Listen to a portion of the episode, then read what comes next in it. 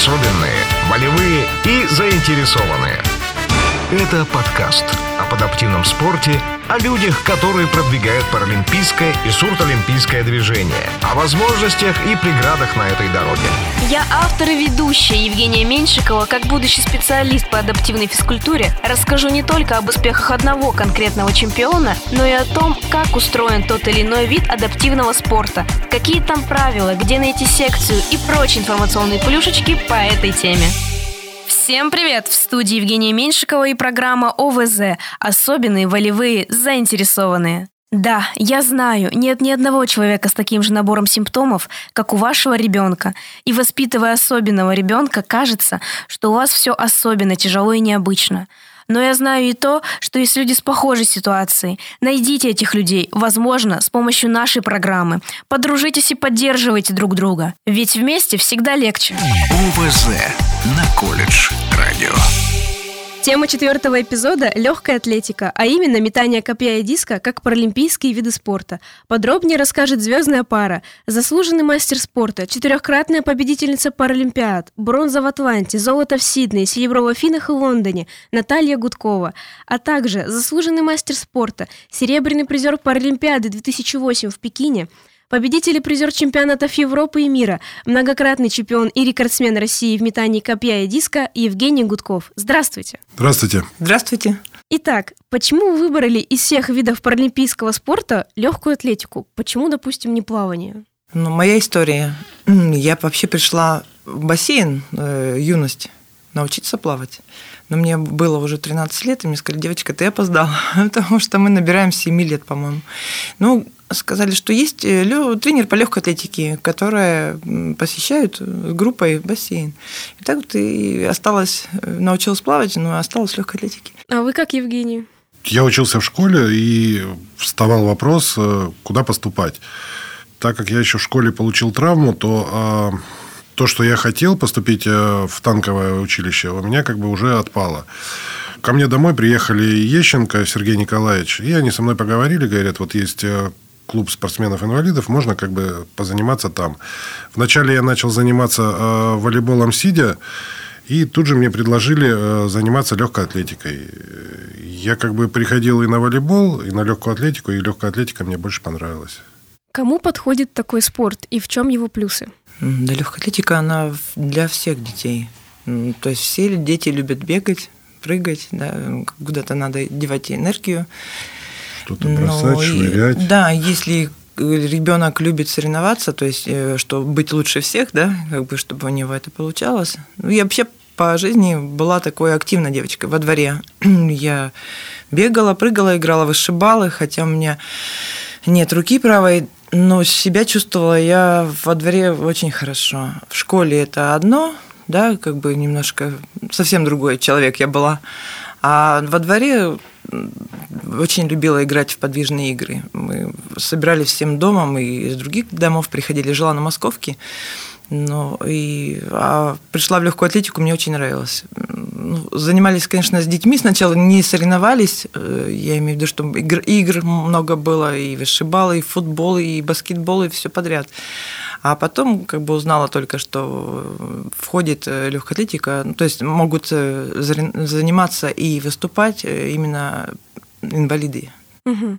А может, есть прям какие-то, допустим, явные плюсы, что-то перечислить? Это красиво. Мне нравилась высота. Это очень красиво. И женственно, и да, и не знаю, ну так тоже интересно, кто дальше камень кинет. Кто вот мы, например, дома сейчас практикуем, кто ранетку дальше всех кинет из семейных, то есть папа, мама или дочка, сын, ну то есть.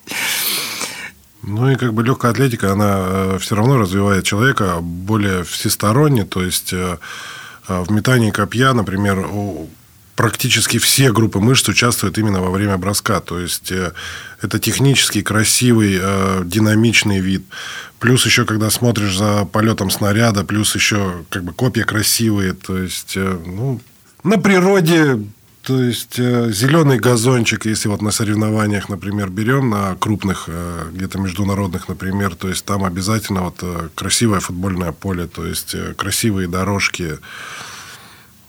Ну и плюс это развитие все равно человека. Хотя у меня нет ноги, но я и бегал, и прыгал, и штангу делал. То есть, ну, практически, ну да, и были какие-то ограничения даже в том плане, что как бы организм выдерживал, а протеза нет. Ну, еще плюс легкая атлетика включает много видов спорта. То есть, если у тебя не получается бегать, ты можешь прыгать или тоже...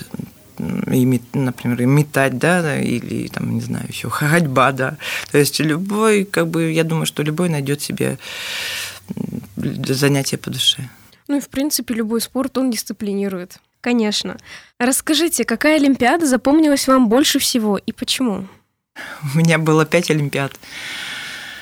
Даже не каждая по-своему. Конечно, Олимпиада, вот если там кто-то говорит, о, там чемпионат мира, да, это, ну, такая главная цель у спортсмена, и, конечно, это золотая медаль. У меня запомнилось именно все. Не могу сказать, что одна запомнилась, другая нет. Конечно, вот, например, я на пьедестале себя практически вообще не помню. Представляете, такое волнение, когда выиграла золото. Я помню, как нас поднимали откуда-то сверху, прямо мы так всплыли над стадионом. Я дальше вообще практически ничего не помню. А ты, наверное, от испуга, от всего вот этого ожидания, сколько это лет готовишься. А так, ну, разные места, да, например, в Австралии двухтысячный год так интересно была сама природа, само как бы все вот, вообще не совсем не так, как бы, как в других странах. Например, в Китае это выступление мужа, и плюс китайцы, и так далее. Все это тоже красочно, все так.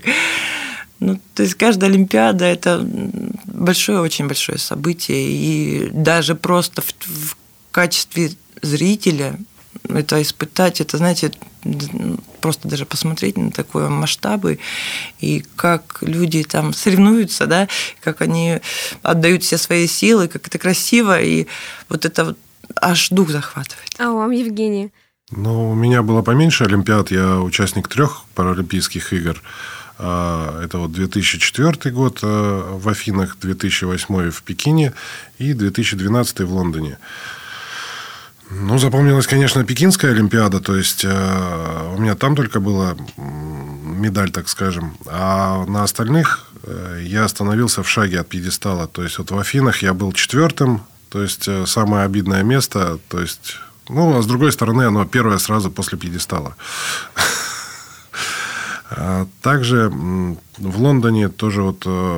Очень переживал за супругу, потому что мы очень готовились серьезно к этой паралимпиаде. И у супруги, ну, немножко больше получалось, чем у меня.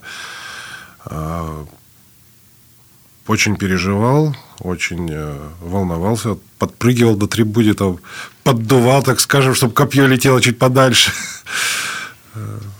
Ну, а так, да, действительно, запоминаются все паралимпийские игры. То есть, это, во-первых, и масштаб. Например, любое, как бы, соревнование, да, то есть, чемпионат России, там, ну, присутствует там пятьсот-шестьсот человек, тысяча, там, полторы. Все равно паралимпиада – это шесть тысяч человек. То есть, это уже масштабы. Плюс паралимпийские игры проходят на тех же самых спортивных объектах и на той же самой инфраструктуре, которая и Олимпиада проходила. Но она как бы проходит после закрытия основной Олимпиады. Через две недели начинаются паралимпийские игры. Все абсолютно то же самое. Все, ну, там же все это проходит. Поэтому как бы сначала посмотришь по телевизору, как... Атлеты соревнуются, потом непосредственно уже сам присутствуешь именно на объектах. А что, по вашему мнению, труднее метать? Диск или копье? Ну, у каждого свое. То есть, кому-то даже нравится ядро толкать. То есть, здесь, так скажем, все равно от способности человека тоже зависит немаловажно. Потому что вот Наталья у меня, она... Начинала и прыжки в высоту, и прыжки в длину. сто-двести метров бегала. Потом перешла в метание. В метаниях тоже и копье, и диск, и ядро. То есть, у меня тоже я пришел, я и диск, и ядро, и копье. Все три вида как бы тянул, и они все три были где-то в среднем уровне. То есть, ну, примерно где-то там... Если брать международные соревнования, где-то пятое, шестое место, все три вида. Потом как бы сделали упор на копье, и немножко как бы диска было. Соответственно, копье уже вышло в лидеры, ядро в аутсайдеры, так скажем, и диск как бы, ну, так. Ну, а раньше как бы нам нужно было закрывать три вида, то есть на всех соревнованиях. Поэтому как бы нужно было выбирать, ну и выбирали, так скажем. Мне, так скажем, как э, человеку попроще кажется, что, наверное, диск все-таки легче. Копье – это что-то такое большое, массивное, а диск – это… Э, ну вот диск у меня, например, был полтора килограмма, э, ядро шесть тысяч двести пятьдесят и копье восемьсот грамм. А у меня шестьсот. Прям мифы развеиваете. Поэтому... А откуда вот знать, да, на самом деле? Оно очень легкое. Оно легкое, да. То есть... Легче всего. Первые соревнования по легкой атлетике среди спортсменов с ограниченными возможностями были проведены в тысяча девятьсот пятьдесят втором году в Великобритании, и они были организованы для ветеранов Великой Отечественной войны. Это был один из восьми видов спорта, включенных в программу первых Паралимпийских игр тысяча девятьсот шестидесятого года, которые прошли в городе Рим. Легкая атлетика – самый медалеемкий вид спорта в программе Паралимпийских игр. Например, на играх в Рио-де-Жанейро было разыграно сто семьдесят семь комплектов медалей из пятисот двадцати восьми. В соревнованиях по легкой атлетике принимают участие спортсмены с поражением опорно-двигательного аппарата, нарушением зрения и интеллектуальными нарушениями. Спортсмены соревнуются в соответствии с их функциональной классификацией в беговых дисциплинах на короткие и средние дистанции – метание диска, копья, булавы, толкание ядра, прыжка в высоту, прыжках в длину, а также в тройном прыжке. Расскажите, каково это, как встретить свою половинку на тренировках? Мы вспоминаем иногда, как мы встретились, но в манеже мне тренер сказал, там мальчик пришел, у него нет ноги, ну, поддержи, помоги, поговори. Подошла, здравствуй, меня зовут Наталья. Ну, так познакомились, ну, и он... В принципе, так был всегда моей подругой, я его называла. Я ему все рассказывала, мы ходили через парк, то есть домой нам на остановку. И вот так всегда как-то на соревнованиях, и то в столовой где-то мне стульчик подвинет, там где-то мясо порежет. И как-то я на него, знаете, когда он стал более так напор, я сначала не поняла, думаю, что это такое. Ну, то есть это моя подруга, ты же мой друг, подруга. А как-то незаметно так, ну, знаете, это сначала, наверное, привыкание, потом какой-то вот как друг, да, надежный всегда плечо, а потом смотришь, да, а ты же рядом мужчина и довольно надежный, симпатичный. И так и любовь пришла. Потом все это развилось, то есть и у нас...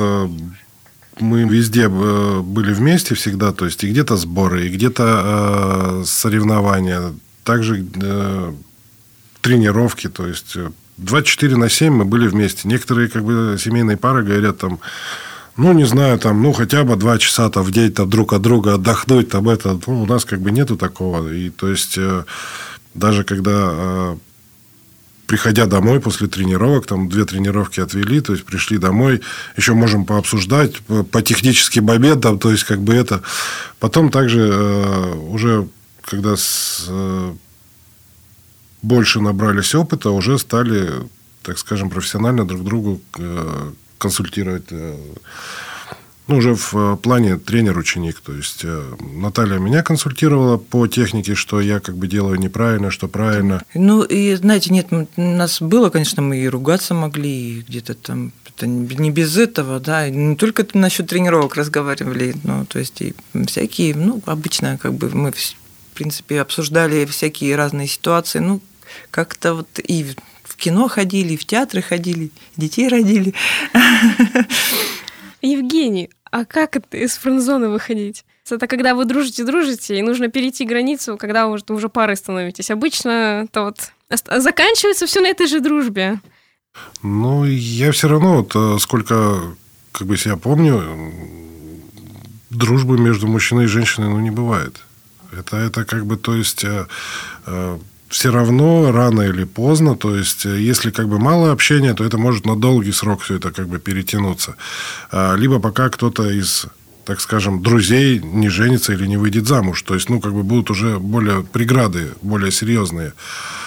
А если как бы продолжают общаться, но все равно рано или поздно они закончат в ЗАГСе.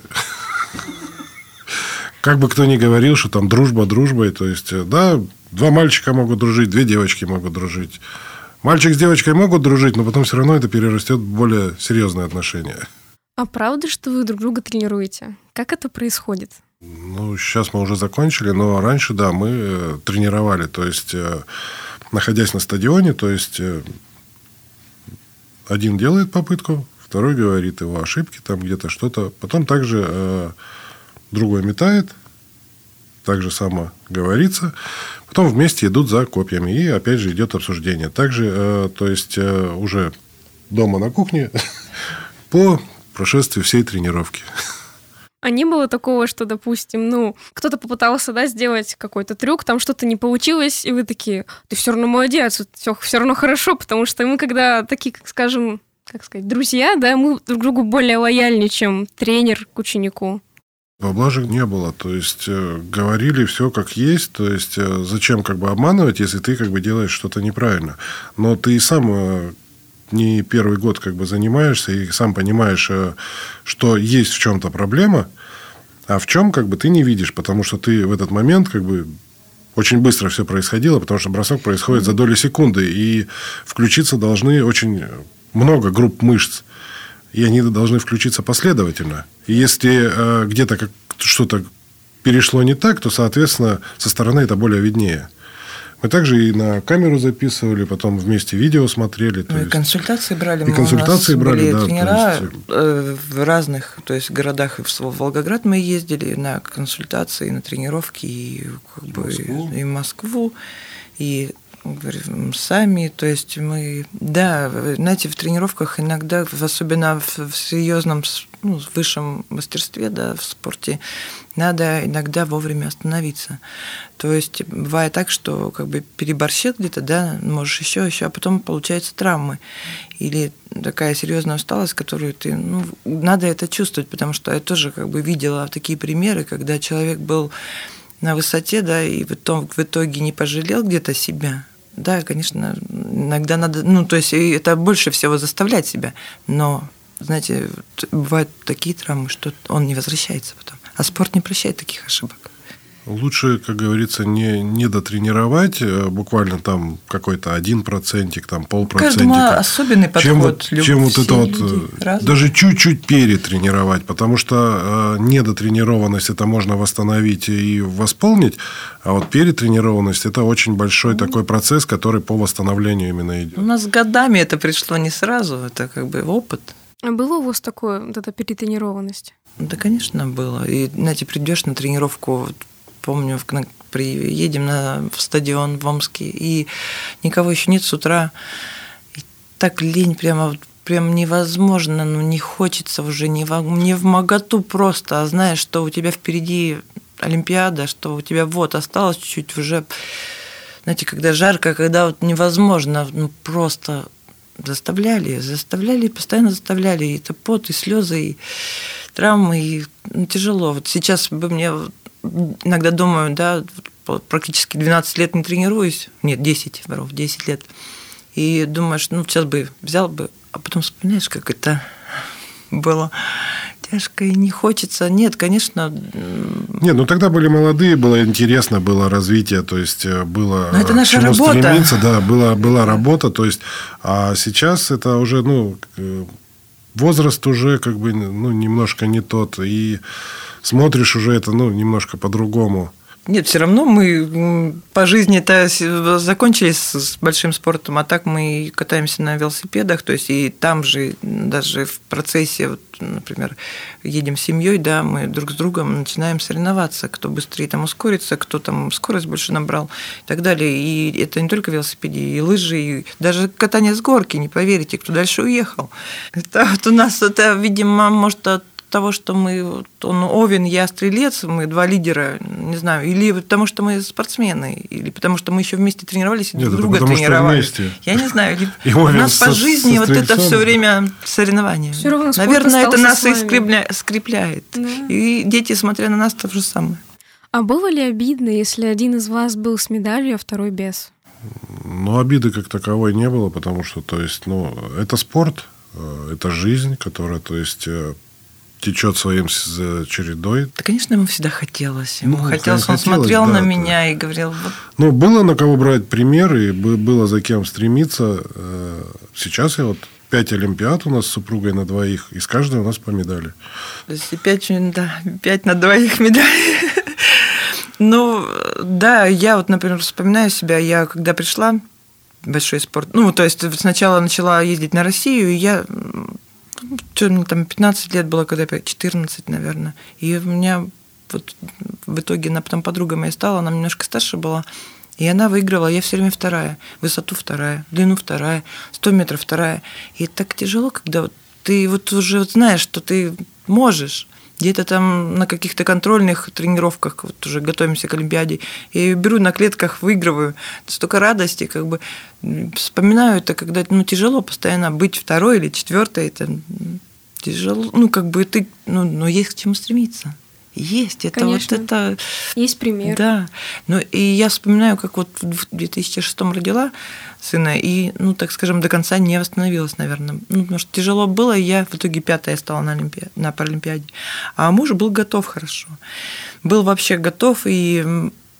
Ну, мы были уверены, знали, как бы чувствовали это, что он может зацепиться в тройку. То есть даже результаты хорошие были, могли, мог бы и золото выиграть. Но, конечно, там были китайцы. Были китайцы, которых, ну, у него, так еще скажем, Ой. они... И они планировали занять первое, второе, третье. Ну, я немножко разбавил их. Получился первый, я второй, китаец третий, четвертый. Была ситуация, что он натер ногу, то есть набил себе, так скажем, болячку под протезом. И ее вскрыли. Вскрыли за два дня до Паралимпиады. Было, конечно, для нас это такой катастрофой, что ты готовился, да, к этому, сколько лет шел, у него не было медалей, надо было, он готов был. И вот тут так и за тобой страна, за тобой город, скажем, да, ответственность такая. Мы, во-первых, я вот, например, как я выступала, я... Знаете, не только за себя, да, мне всегда было стыдно, там, стыдно, я имею в виду, что там, может, формы какой-то не было за страну, там еще кто-то себя плохо вел, да, из наших, да, тогда стыдно было. А когда, то есть, я всегда гордилась и горжусь своей страной, городом, я должна была, я не могла иначе, то есть, умри, но выиграй, или займи какую-то медаль, ты должен достойно, ты поехал, на тебя возлагается большая ответственность. И тут такое дело, вот у него перед Олимпиадой прямо, и мы решили не говорить старшим тренерам. Тихоря это все вот так вот замутили, так скажем. Ну, с другой Думаю, стороны, ну, что делать? Я, и, я и сказала ему. Было. Да, наверное, было. Соперники хорошо. Конечно, увидели, и где-то они может, как где-то мы подрасслабились. Не правы, были неправы, но, знаете, я ему сказала, не знаю, ты выйдешь, ты, мы заморозим тебя, мы замотаем тебя, ты выйдешь и метнешь ты копье даже с места. Ты обязан, ты должен. Не знаю, ничего будет мне там потом голову отсекут, так скажем, да, но ты должен. Я за тебя в ответе, и ты тоже, да, за тобой все вот эти дела, страна, город и так далее. Не должен, не должны мы так поступить, ты должен выйти. И заморозили, и, знаете, получилось. Я была настолько... расстроена сначала, как бы, что, ну, вот так вот получилось. Но я верила, я ему не показывала, так скажем, сильно. Я вселяла в него надежду, я старалась. И говорила, ты, вот, не знаю, вот одну попытку возьми и метни, как вот можешь, всей душой. Ну, адреналин делает свое дело. И получилось. Две попытки получилось. Я правда... вами восхищаюсь, это так смело. Ну, мы тоже, я, я себя вспоминаю, его вспоминаю, как это вот... Ну, для меня он тогда был герой. И то, что вот я не выиграла медаль, для меня вообще этого не было. Я, у меня были все силы брошенные на его, так скажем, чтобы ему помочь. Что метают в легкой атлетике? Задача любого вида метаний – переместить снаряд в пространстве на, возможно, большее расстояние. Интересно, что толканию ядра как спортивному упражнению предшествовало толкание тяжелых камней, а позднее – тяжелых кусков металла. Метание копья использовалось в системе физического воспитания древних греков, а метание гранаты включается в соревнования нашей страны с двадцатых годов прошлого столетия. Метание малого мяча по технике движения выполняется так же, как и метание гранаты. Метание диска было одним из любимых физических упражнений в древности. Диск является планирующим снарядом, так как обладает аэродинамическими свойствами. Кстати, метание диска – один из немногих видов легкой атлетики, где и мировой, и олимпийские рекорды, принадлежащие женщинам, выше, чем установленные мужчинами. Теперь о тренировках. Расскажите, как на них записаться и к чему быть готовым? Но у нас в городе работает центр паралимпийской подготовки. Это именно для паралимпийцев, для да, инвалидов, детей. Да, то есть можно обратиться туда, и центр, он не узконаправленный. Он находится есть, где? Мира один. Мира один, напротив телецентра. И э, там уже можно для, так скажем, ребенка, для начинающего спортсмена уже определиться с видом спорта. То есть э, у нас, э, так скажем, в Омске развиты это легкая атлетика, плавание, фехтование на колясках, волейбол сидя, да. Голбол. Голбол. Так здоровым людям, я думаю, детям, да, как бы надо искать. Вот мы тоже, у нас дочки сейчас пять с половиной лет, да, и мы как бы хотели бы куда-нибудь ее записать в спортивный кружок. Я думала, может, там что-то, ну, для сначала, как начинающий, думала, может, какой-нибудь бадминтон, я не знаю, может, какой-нибудь теннис, может, игровые какие-то, ну, тоже маленькая. Ну, знаете, столкнулась с такой проблемой, что в интернете смотришь и толком ничего не можешь найти. Да, тяжело, может, как-то вот это более надо сделать как-то, ну, более доступно. Ну, знаете, кто ищет, то всегда найдет. Надо идти, надо спрашивать спортивные какие-то, то есть стадионы, центры спортивные, надо искать. Ну, вообще, как раз такой возраст хороший, даже вот на гимнастику, на плавание отдать. Знаете, меня никто не заставлял. Родители вообще как бы, то есть они не думали, что я буду заниматься спортом. Никогда мне, то есть не толкали, не, не посылали. Я сама попала, так скажем, в спорт. И я считаю, что, ну, наверное, надо осознанно. По желанию. Да, ну и, конечно, хотелось бы, чтобы родители тоже приняли участие в этом. Ну, у меня тоже, я вот занимался, и получалось, у меня каждый день тренировки. Жил в танковом институте, ездил, получается, в Манеж Института физкультуры. То есть это автобус, троллейбус, полчаса через парк, и ты до вести. Зато занятия были. Зато занятия, да. Интересно. То есть э, у меня получалось э, режим дня, то есть это утром я ехал в школу, приезжал быстро со школы, брал сумку на тренировку, что-то перекусил, ехал на тренировку, потом с тренировки приезжал, делал уроки, ложился спать, и у меня выходные были только в воскресенье. Зато здоровый образ жизни, тренировки. Конечно. Расскажите, а какие перспективы в этом виде спорта существуют? Присвоение КМС или что-то другое? Ну, да, вообще а есть спортивные в любом, разряды. В любом виде спорта существует э, разрядная система. Первый, третий юношеский до первого юношеского. Потом, э, если чуть-чуть повзрослели, то это уже взрослые разряды. Первый, второй, третий. А после этого КМС, э, кандидат в мастера спорта, мастер спорта, мастер спорта международного класса, если ты уже выезжаешь на крупные международные соревнования. И уже, так скажем, последнее, которое можно завоевать звание, это заслуженный мастер спорта. Насколько известно, вы завершили спортивную карьеру. А чем вы занимаетесь сейчас? У нас маленькая дочка. Еще я занимаюсь, так скажем, дочерью. Ну и сын у нас тоже шестнадцать лет будет в январе. Так помогаю мужу немножко. Он имеет небольшой бизнес, ИП. Так, скажите, а вот сын, он занимается каким-нибудь спортом? Знаете, мы живем в области, и сын занимался хоккеем, но на улице. Он занимался, потом, ну, так как-то получилось, что перестал. Но мы еще не... он во вторую смену начал учиться, потом э, с тренировками что-то не совпадало, и он... Но мы не настаиваем, мы не заставляли этого, он сам тренировался сколько лет, да, как бы ему нравилось. Потом с папой ходил на тренировки по легкой атлетике, то есть он ходил в зал, на стадион. А сейчас он сам дома, мы купили ему тренажер такой, где там можно подтягиваться, отжиматься. И вот папа там пишет ему тренировку, он тренируется. Ну, а летом мы как бы стараемся где-то на природе все равно потренироваться. Я имею в виду, что велосипед, даже в прыжки в классике, не поверите. Мама устраивает все время соревнования.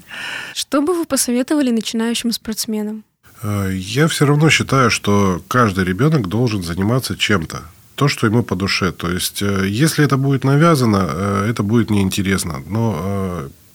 Я думаю, любой ребенок, ему все равно что-то нравится. Кому-то нравится плавать, кому-то нравится бегать, кому-то нравится метание, там, я не знаю, какие-то подвижные игры. То есть, но без, так скажем, без занятий, ну, человек просто начинает, так скажем, заплывать, малоподвижным становится и уже малоактивным, так скажем. Нет, я считаю, тоже надо попробовать. Если ребенок подвижный, да и так, чтобы, да, у него не было лишнего времени, так скажем, на всякие глупости. Мне тоже некогда было думать, где, когда, ну, конечно, я гуляла, да, но я не знала, кто такие наркоманы, я не знала, там дискотеки, да, хотелось, конечно, иногда. Но я где-то успевала, да, но я не знала, кто там, что там. У меня тоже были тренировки, и, и я считаю, что если есть возможность, пускай поможет родители. Пускай помогут, пускай попробуют разные виды спорта, если это возможно. А если у ребенка получится? А если ему как бы будет это нравиться? Он найдет тех же там друзей, да, по интересам, как бы он будет более уверенным. Я хочу сказать, что мне спорт помог стать личностью. Знаете, я все равно в школе обижали. Дети, они, знаете же, они более жестокие, так скажем, как. И все равно это, ну, то есть, когда нет руки, ты человек уже не, не такой, как бы, да, немножко отличаешься. И, ну, а спорт меня сделал сильной личностью. И я благодарна этому. Также важна родительская поддержка, да. Что вот... Хочешь заниматься, пожалуйста, мы тебе поможем, мы тебя отправим там. Ну да, но, но ребенок все равно должен сам это потом осознать, что это ему надо. И не заставлять, да, где-то, может, немножко подпихивать, но потом он должен прийти к этому, сам к этой мысли. Спасибо за разговор. Про легкую атлетику мы сегодня говорили с заслуженным мастером спорта, четырехкратной победительницей Паралимпиады Натальей Гудковой, а также заслуженным мастером спорта, многократным чемпионом и рекордсменом России в метании копья и диска Евгением Гудковым. Все подробности и адреса секций можно найти в нашей группе ВКонтакте «Колледж Радио». До свидания. До свидания. До свидания.